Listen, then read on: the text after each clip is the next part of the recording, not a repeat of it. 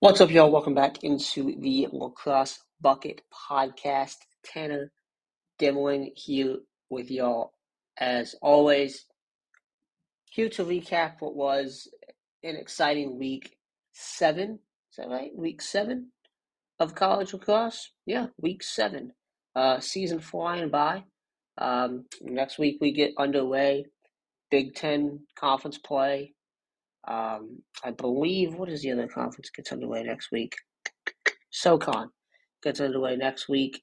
Uh, two weeks, I think we get the ASUN underway. So, you know, things are, you know, we're, we're at the midpoint in the season here. Uh, have some good mid-season content on the website uh, this week as well. So watch out for that, lacrossebucket.com.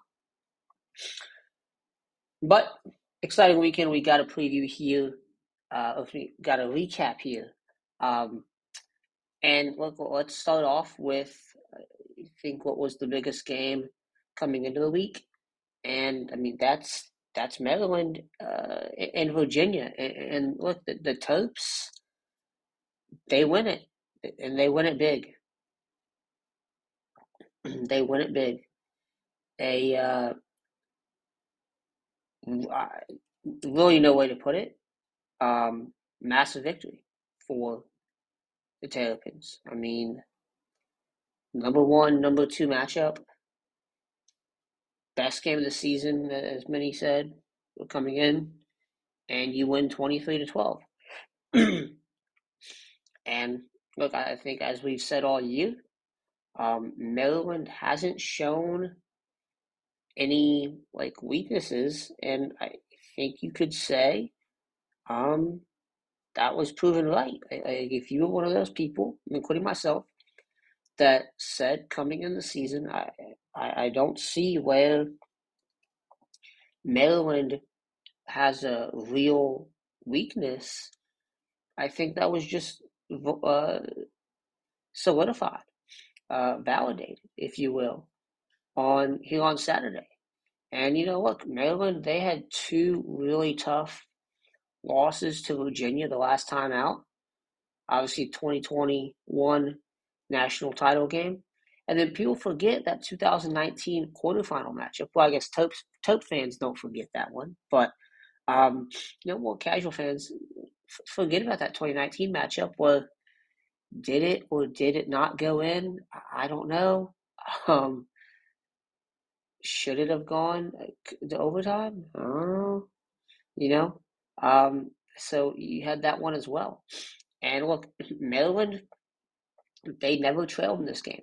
They never trailed. And if, if you were to ask me on, on Friday, coming into this game, if you were to ask me an hour before this game, is it going to be a 23 to 12 victory in favor of Maryland? I would have said no. I thought this was going to be a much closer game than it was. Um, and look, it, it was close for you know 18 minutes of the game, relatively close, uh, seven to five lead, and then look, even after that, uh, you had the Wisnauskas uh, score off the Keegan Khan feed that sparks the six to one run to end the first half, put them up 12 to six. That's still a six goal game, and yeah, I know a six goal game isn't necessarily close, but a six goal game at halftime, that's not a blowout by by any means, and especially when you talk about the two best teams in the country. Um, I, I think Maryland just, I mean, they showed exactly why they're number one. They, they showed that. Um, you know, Keegan Khan, four goals, three assists, seven points. I mean, come on. Anthony DeMaio, six points. Logan Wisnauskas had five. That that offense clearly showed um, why they are who they are, why they're as good as they are, highly regarded as they are. Ajax Zappitello, I thought, did a fantastic job offense, uh, defensively. Uh, he was on Shellenberger for most of the day, I believe. And uh, look, Shellenberger and Matt Moore each had two goals, or three goals and two assists in this one. So, you know, the Virginia offense did get going, but um, really, I mean, this was a story of, I mean, not necessarily of two halves, but you know, in, in the second half, Maryland blew things out of the water, and and they get the twenty three to twelve victory. Um, you know, I think that the one area where I thought Virginia probably had an edge, if they had one, was at the faceoff dot. Um, and Luke Wierman, you know, he played really good, played really good. You look, I think it was a 57% outing for Petey LaSalla in that national title game. Uh, Luke Wierman, you got to think, um, from the moment he heard, "Hey, we're playing, we're playing the Cavaliers in in March," you know, you got to think he'd been prepared for this game. Um, and he goes 64%, 25 for 39. Without that, I mean, the, the, the Maryland defense played fantastic, as I mentioned. Matt, uh, McNaney uh, with, with 12 saves in cage, but without the success that Wierman had, I mean, you could argue this game's a lot closer. It's a lot closer. And it's weird. It, it, it never felt like, you know, until maybe like midway through the third. I, you know, obviously Maryland was up and they were rolling um, in the second period, but it never really felt like it was a blowout until kind of that final run there, um, those final two periods where the Terps they uh they put it away. You know that three goal run, middle of the third, um, and then once again in the fourth they they they do that again in the game on a five goal run. Um, they can stack goals and they can do it better than any other team in the country, and that's why they're number one. That that is why they are number one. Another top uh, ten matchup that we had this weekend: Princeton and Penn. Um, oh my goodness, oh my goodness, 21-20 Princeton overtime winner. Coulter Mackesy dishes it back to Chris Brown as a Penn defenseman breaks his stick in half and has to run off. Brown has the space, takes a step, puts it past Emmett Carroll. Uh, 21-20 victory win over the Quakers for the Tigers and, and what was an absolute offensive clinic. I mean, this this was an offensive clinic, and look, I mean, you had a five goal run from Penn. Penn really got going offensive. Like Princeton from the get go was kind of rolling, and Penn catches up to him right. 16 15 it with 211 left um, in the third period, and that's the first lead that Penn got of the game. Uh, Princeton started the game on a 3 0 run uh, before they took that 5 2 lead in the first. So, I mean, Penn's offense was going, their defense was going. Uh, it took Penn, mean, Princeton's offense and defense were going. It took Penn a little bit to kind of catch up to that pace, but uh, they showed they can do it. And look, um, that five goal run that I mentioned from Penn, that that run really put them well, it gave them the lead, but it really put them in that stratosphere in terms of how Princeton's offense was playing all day. And that run highlighted a period that saw both teams combine for 13 goals. You had 13 goals in the third quarter alone. Third quarter alone, you had 13 goals. That is ridiculous. And you look at the goalie stats in this one, it's, it's, hilarious. It's like under 50% for every guy. Um, you know, Emmett Carroll replaced Patrick Burkinshaw for the Quakers to start the third. Um, man, I mean, this this is just an offensive clinic if you if I've ever seen one. Um, and, like Penn, they had an opportunity to win it regulation. Erik Peters is there. Erik Peters is there, makes the save. Uh, there with you know Penn, they they let things go down. Um, you know, they, they win that ensuing faceoff after you see Ben Smith ties things up at 20. They win the ensuing faceoff. Murphy calls the timeout, and um, I mean, they, they, they got a good look. They, they, they got the look they wanted, I, I think. Um, but, you know, Erik Peters comes up clutch and, and, and shows again why he's, I would say, the best goalie in the Ivy League, one of the best goalies in the country. Uh, shows that again in this clutch save that he made there, uh, which ensured overtime.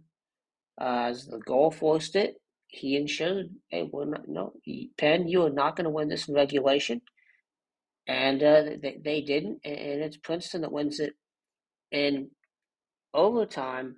Um, the, the crazy thing about this game is so um, here's the stats for some of these guys, okay? Chris Brown, nine points, six goals, three assists for Princeton. Sam Handley for Penn, 11 points, three goals, eight assists.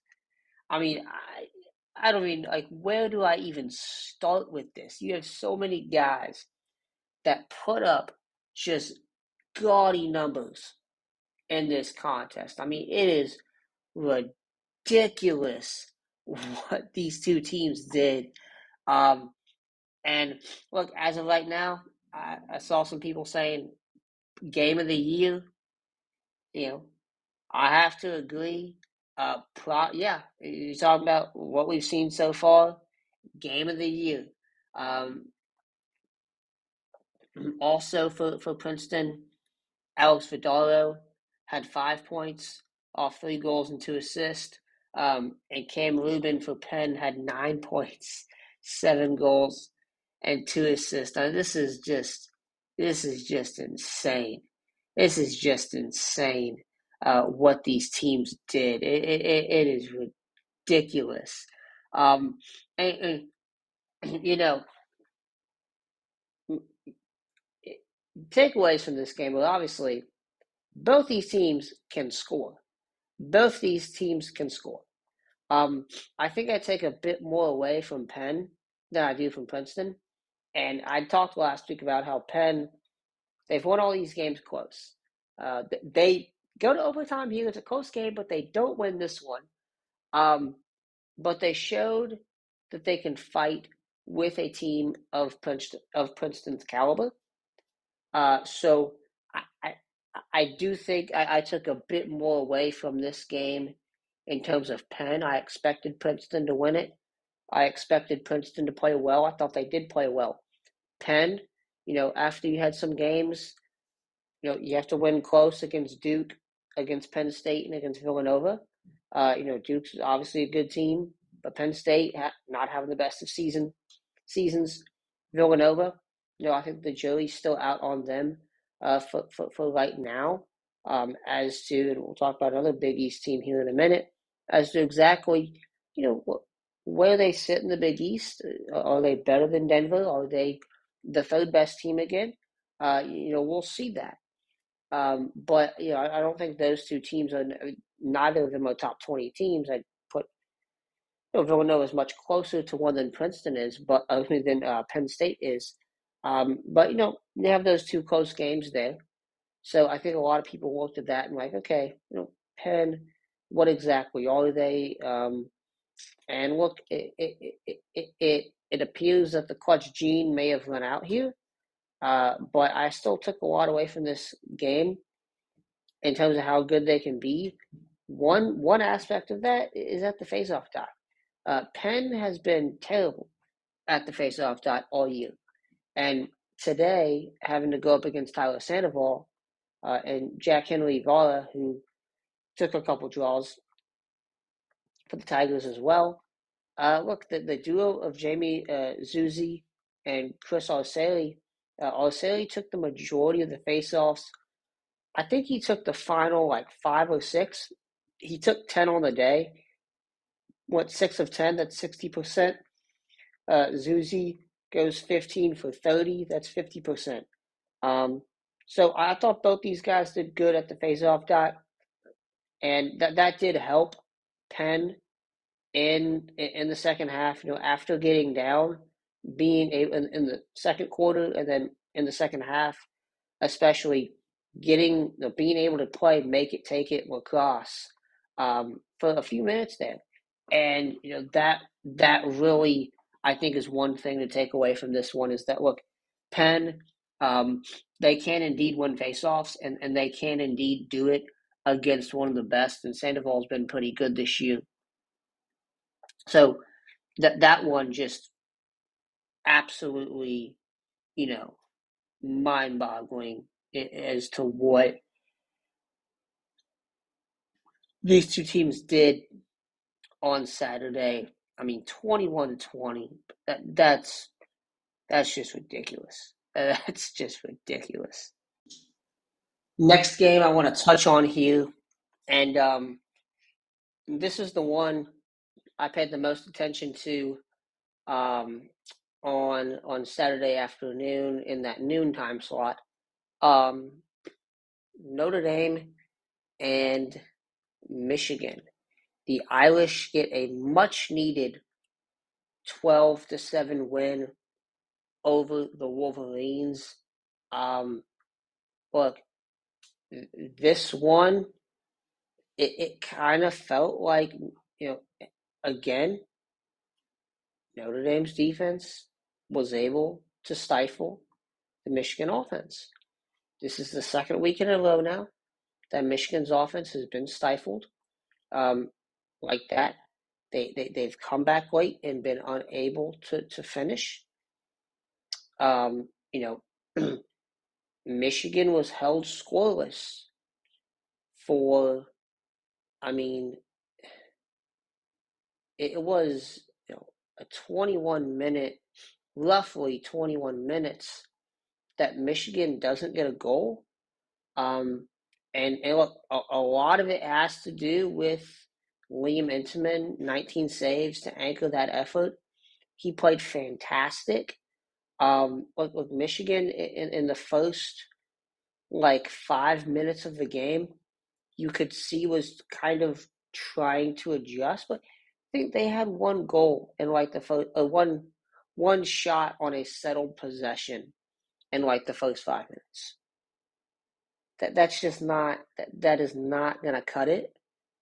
Um, in college lacrosse, like you're not gonna win games like that. And look, I, I don't know what's happened to this offense. They Delaware is a good defense, and they routed them.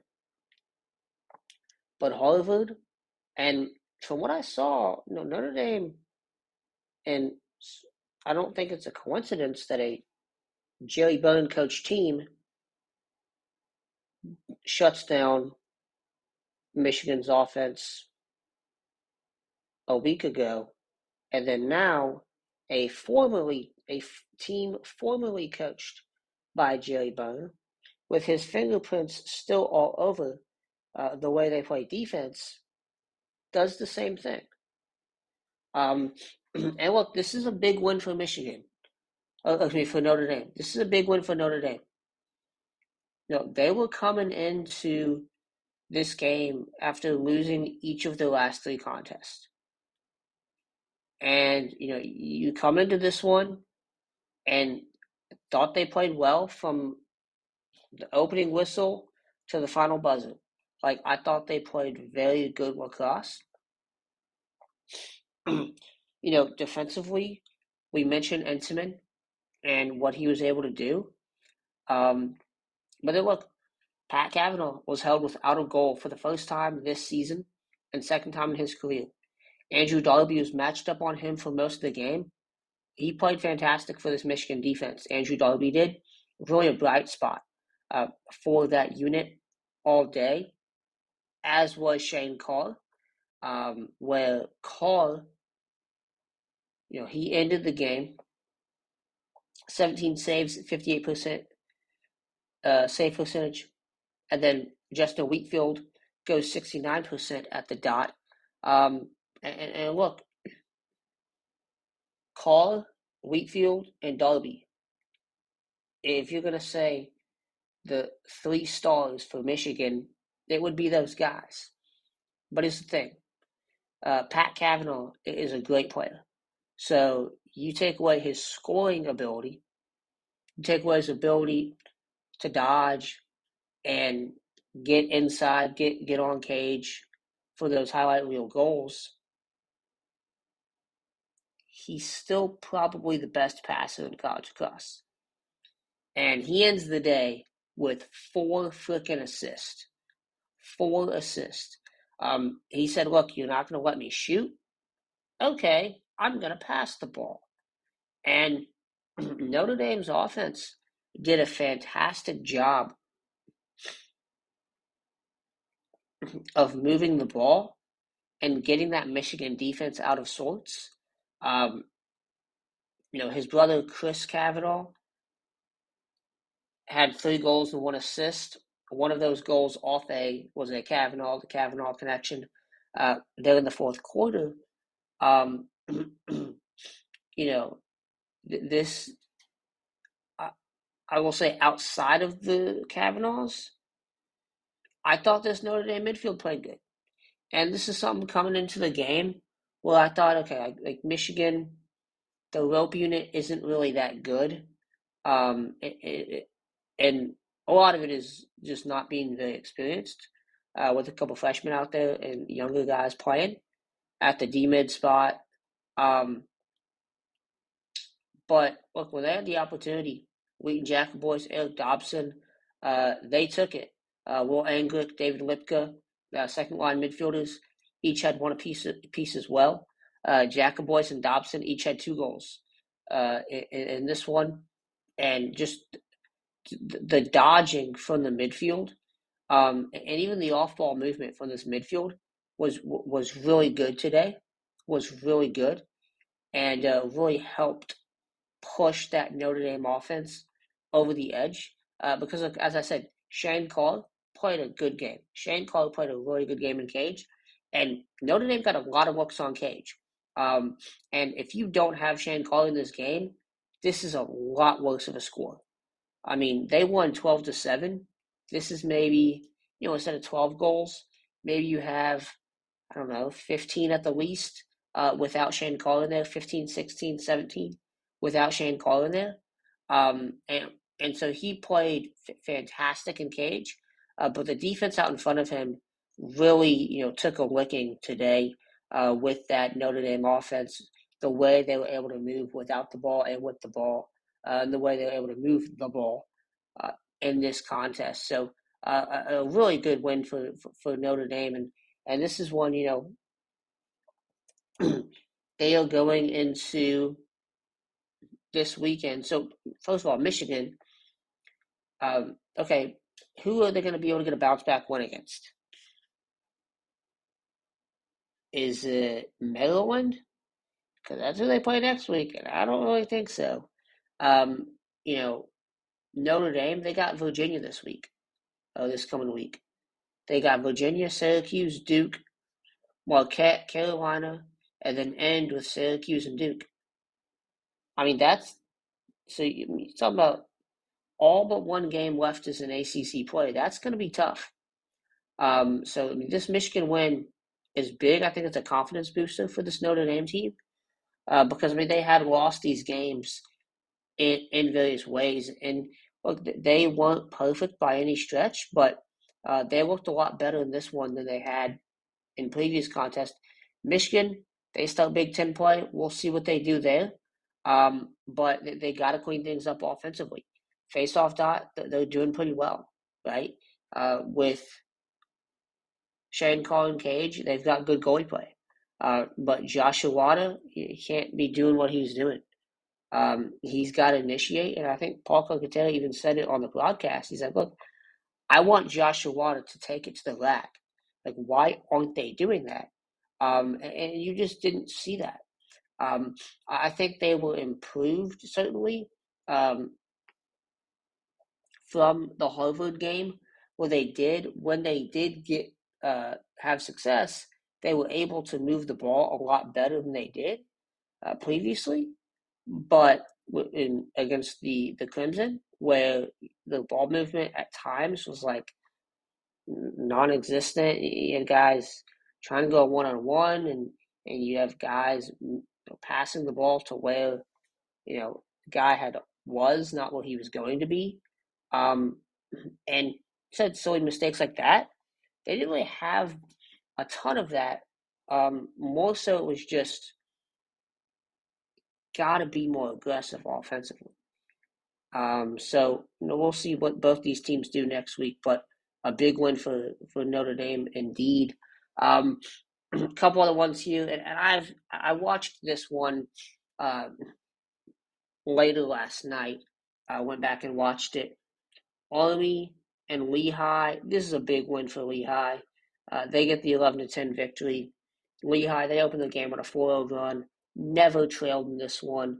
Really good game. Mikey Sisselberger goes 17 for 25 at the dot. Played fantastic. Uh, Coast, four goals there to lead the Lehigh offense. I thought this Lehigh team just played really good. They played a heck of a game. Um, and, and look, as always, uh, you know, Army, they, they played good as well. You know, they, they got down 4 0, uh, but, but they never, like, you know, they eventually tied things back up. Like, like, they never were out of this one. They were never out of it. Um, and look, the, the, the Black Knights defense, they did help hold the Mountain Hawks scoreless for about 14 minutes uh, of play as they were getting their own goals uh, to tie things up late in the half. Um, and the uh, Coast makes it a one goal Lehigh uh, lead at the half there. Um, and, and then look, you know, Black Knights they outscore the Mountain Hawks four to one in the uh, in the third, and then actually the Mountain Hawks outscore the Black Knights four to one in the third. And once again, Army is able to find their mojo. Uh, they cut the lead to one, but they were never able to come back. So, like I, I think these teams, it, it, it was a, a, a gritty game. It was a, a hard fought, tough game, as you you usually see from these two teams. Um, and, and neither team really was ever fully in control. It, it felt like that early on with Lehigh, but once Army settled in and, and got going, um, and Brendan Nichtern, uh, one goal, four assists on the day. Uh, he played good as well. Wyatt Schupler with 10 saves. Really, outside the faceoff dot, wasn't a ton of disparity. Uh, Teddy Leggett was put on Brendan Nichtern. I think he did a really good job on him there. Um, look, that Lehigh team, this is a team that started slow. You had some injuries. Uh, that offense is looking a lot better. Cole Coast is playing fantastic. Um, you really saw that come to life on Saturday. A uh, couple other Saturday games I want to mention that I have not watched yet. So Cornell and Yale, uh, the Big Red, undefeated, 6 and 0. They took down Yale 13 to 12 on Saturday. And this was one in which, you know, you're down 5 to 4 with about 8.30 remaining in the second. Uh, the Big Red rattle off then eight consecutive goals to get up 12 to 5 early in the fourth. Um, and then, look, Yale, 23 minute scoring drought, but they end it and end the game on a 7 1 run. Uh, Yale, we've seen in the past couple of games, kind of have to sprint out late uh, to, to, to secure the victory. We haven't really seen them have to sprint late to tie it and get the victory uh, in, in, the sense as they did on Saturday. Um, but you know they uh, they they couldn't do it, couldn't do it, and the Big Red get the win. You had Chase Owen, 18 saves in cage, Gavin Adler, two cause turnovers, scooped up three ground balls, held Matt Brown down to just one goal and two assists. Uh, Nicholas Ramsey, really good face-off dot, 75% for Yale. So I I still got to go back and watch that one, but um, game of runs for what it looks like, two big runs kind of define things. Um, and then I did catch the end of this one. Harvard beating Brown. Uh, a really, really good last second play uh, from Kyle Mullen. Gets his 18th save of the day to seal the deal and secure the Harvard uh, victory in, in, in this one. you had, you know, down 12 to 8 with 11 minutes left. Oh, excuse me, keep on yawning today. Um, the Bears find a way to get back in it. Two Devin McLean goals cap off a three goal Brown run, uh, make it a one goal contest. McLean comes around the cage. It, it gets a really, really high percentage look on the cage uh, for what could have been the game tying goal, but uh, to take it into overtime, Kyle Mullen is there, stops it, gets his 18th save of the day. Mullen's been playing fantastic. This Harvard defense has been playing very good as well. Hayden Cheek, four goals to lead the way for the Crimson. Sacred Heart, um, two other ones I want to mention here. Sacred Heart, they get a big win, 12 to 11, oh, excuse me, uh, 9 to 8 overtime victors against Hobart. It is the Statesmen's first win over the Pioneers, or the Pioneers' first win over the Statesmen since 2018, I believe. It might be 19. One of those two years. Uh, Sacred Heart starts this starts the NEC play one and zero. Oh. Um, and this is a team that three and three. They were one and seven at this time last year. They've got a young squad there. And look, Nikki Labanca in cage, 14 saves. I went back and watched this one last night. Uh, really, really good save for Labanca in that one, 14 saves in cage. And, and honestly, um, the, the, the, the Sacred Heart defense, I thought, played very well.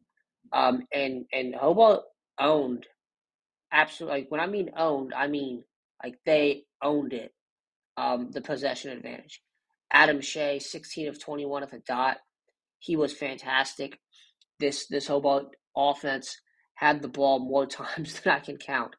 Um, and it, it was a, a, really just it was a weird game because you, would have thought that Hobart would have this one in the bag with how much possession advantage they got. Um, but look, I'll say this: if Nicky is not in there, Sacred Heart does not win this game, and that is absolutely true. There was a number of looks that were right on, right on the doorstep. Uh, that were surefire goals.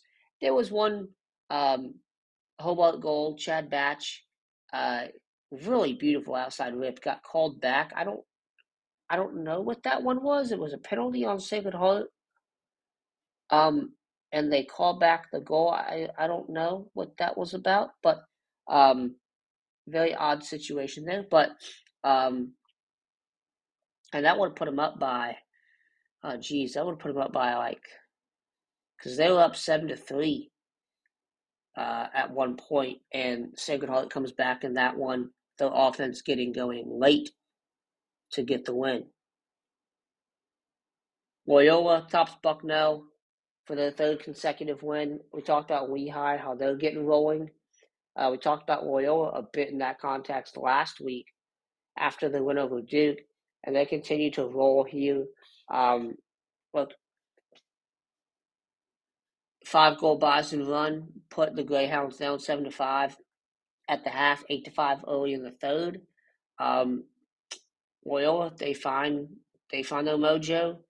They score six unanswered and end the game on an eight one run to secure the win. Um, yeah, late game run here for Loyola. I did not watch this one, but uh, Seth Higgins, career high six points, three goals, three assists. In this one, Bailey Savio does pretty good job at the fa- at the uh, faceoff dot. Sam Schaefer, 13 saves in cage. Connor Davis, Dutch Furlong, each had two goals for the Bison. Some other notable Saturday scores Georgetown 16, Utah 6. Then you saw in the MAAC, uh, Manhattan beat Quinnipiac 9 to 7. 16 safe performance from Brendan Krebs. Kevin Winkoff and Daniel McKinney combined for 11 points in Binghamton's 18 10 win over Albany. A really big win for Binghamton there. Uh, that's a team coming this season that, you know, Coach McKeown, he's got things rolling up there. And coming into the season, you saw what they did last year. You saw some of the pieces they brought back. Uh, Mate Souza, who's been fantastic. And then uh, the goalie's name is escaping me at the moment. But um, two really good pieces there. And you know, you saw, hey, they can put some things together offensively and, and in front of the goalie, it's gonna be a good team. And they are that. Uh, Tucker Dordevic, nine points, six goals, three assists. Syracuse gets the 14 to 9 win over Stony Brook. Um, look, Syracuse fans, don't don't say we're back. Don't say it's fixed. It, it's not fixed. This is the same thing we've seen over and over again. Um, it's Dordevic and Curry and everybody else and Seebold. Like, come on. Um, and it, it's Stony Brook. And I, yes, I said Stony Brook was been has been playing like a top twenty team. Um, and yeah, Syracuse beats them 14 to 9. Rutgers blows out Hofstra 22 to 10, and then Boston U stays unbeaten 16 to 10 victory over Holy Cross. The uh, two, uh, actually one Sunday game that I'll get deep into here. Uh, the only one I watched, uh, Denver and Ohio State, and, and man, look, I say you know we just talked about Loyola and Lehigh and how they're kind of you know getting things rolling here. Uh, Denver, are they in that same camp? Uh, 14 to 12 upset victory over the Ohio State Buckeyes. You know, they snapped snapped their two game losing streak. Um, and then additionally, you, know, this is the first win in Columbus for Denver since 2013 when these two programs were members of the e- ECAC. Um, look, Denver, they're 4 and 4 in this one uh, on the season. Two year losses are to ja- well, you have Jacksonville, you have Carolina, and you have Yale. Um, are three of your losses on the season. And then, you know, your fourth one there is against Duke. So, you know, yes, you're four and four. Should you be a top 20 team with that record? Probably not. Um, and, and, like, look, I still wouldn't put them in there, but um, it, it looks like they're kind of getting picking things up here. Um, and look, Alex Stathakis was really a, a driving force here. He goes one of six in the first quarter. Inacio just dominates that uh, first period. But then, boom, second through third, it's all Stathakis. They put Blanchard in, they put Nacio on him. Um, played against both guys, and it was all Stathakis. All Stathakis. Um, there to, to really spearhead that effort as one heck of a day there. 51% in the final. Um, uh, ends today 51% at the dot. Uh, 14 for 27 overall, 13 of 21 in those final three periods of play. Um, you know, this is a 76 game at half, and then you saw Ohio uh, Denver. They had that little run there in the second quarter to kind of get back into things. Uh, Jackson Reed, uh, his 100th career goal, puts the uh, Buckeyes within one late in the half. Um, and then Denver, look, I mean, they settled in even more in the second half, and they cooked. They, they cooked. Um, this was a big win for Denver. I thought ball movement was absolutely key in this one. Um, and you look, that's a that's a, they they they win the second half, seven to five. and seven oh excuse me, six, uh, eight to five, they win the second half. They have seven goals in the third period alone. This offense, again, spearheaded by Stathakis and the and that faceoff unit, and then also by what this defense was able to do. Jack Thompson, eleven saves, and then Denver caused eight of the Buckeyes' twelve turnovers on the day. Won the ground ball battle, twenty four to nineteen.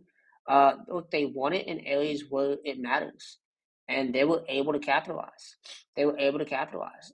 You saw earlier on this season, and even against Yale, uh, this offense looked at times like, man, what what are y'all doing? Um, and, and Denver, to their credit, was able to figure things out today.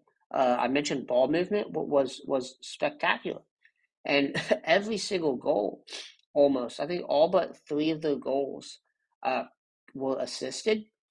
And the way they moved the ball, the way they were able to get that Ohio State defense out of sorts, um, was was fantastic. And then you know Richie Connell, I'll say this, led the way there offensively. The Richmond transfer, uh, three goals on the season coming into this one. Hadn't found the back of the net in two weeks, but comes to play. Four goals in this one to lead the way. Jack Hanna, three goals, one assist. Uh, those two guys really got hot when it mattered uh, the most. Uh, Connell getting two in the two back to back late in the second quarter to cap off that three goal run that knotted things up at six, and then he got his second two in the third period, uh, where the Pioneers outscored the Buckeyes seven to four, um, and each of those, you know, big ones as well. Uh, so a big one here for the for the uh, the Pioneers as they take down the Buckeyes. Um, and, and look, Jordan mentioned Jack Miles held to one goal and one assist again on the day. Um, Denver's defense plays a heck of a game. Play a heck of a game. Jackson Reed, three goals, one assist. Colby Smith, three goals uh, for the Buckeyes. Caden Johnson, eight saves. Denver, huge, huge victory for this team. They got Towson next week, and then they've got Georgetown to open up Big East play. Not going to be an easy one. Um, I mentioned earlier, I think Delaware uh, Johns Hopkins is going on right now. So won't talk about that one, but um, North Carolina topped High Point in this one, four, uh, 14 to 12. Headliner from here is, you know, Chris Gray. Uh, he's now fourth all time in career points with 364, uh, surpassing, he's now tied with Connor Fields for that record. Um, had four goals in the win to move up the record books. Also, Asher Nolting, one goal, one assist in this one, uh, but still sees his name move up the charts as he passes Mikey Powell for 14th all time in career points with 308. So day for the record books there. Uh, North Carolina, huge run in the second half as, um, you know, it's knotted up at six, but in the third quarter, you know, after after getting back down nine eight, Tar Heels rattle off a six goal run, and uh, that that essentially does it. Uh, the final two of which came from Gray pulls them out to a 14 to 9 lead with 622 remaining. That's the largest lead of the game. Uh, High Point just unable to come back in this one. Nicky Solomon, three assists on the day. Zach Tucci, 57% at the faceoff dot. Colin Krieg, 15 saves. Green, Parker Green with 12 saves for a high point. Richmond, 6 1 run in the second half to get past UMBC, 14 to 9 and then Christian Watts a four goal effort to lead Siena past Canisius nine to eight. And let's see if we can get if there is a final or not here with that Johns Hopkins game. So at the moment, Latest update 12 to 10 with 207 left. Delaware leading Hopkins in that one. Hopkins obviously uh, coming off that loss on Friday against Navy. Max Hewitt, Patrick Skowniak. Really big day for those two guys uh, in that one. Navy first win at Hopkins, uh, at Homewood Field, I should say, against Hopkins since 1969. That kicked off the weekend. It was a great one. That is all for today's episode. As always, thank you all for tuning in. We'll be back on Tuesday to uh, recap a little bit more. Um, as I said, stay tuned to lacrossebucket.com.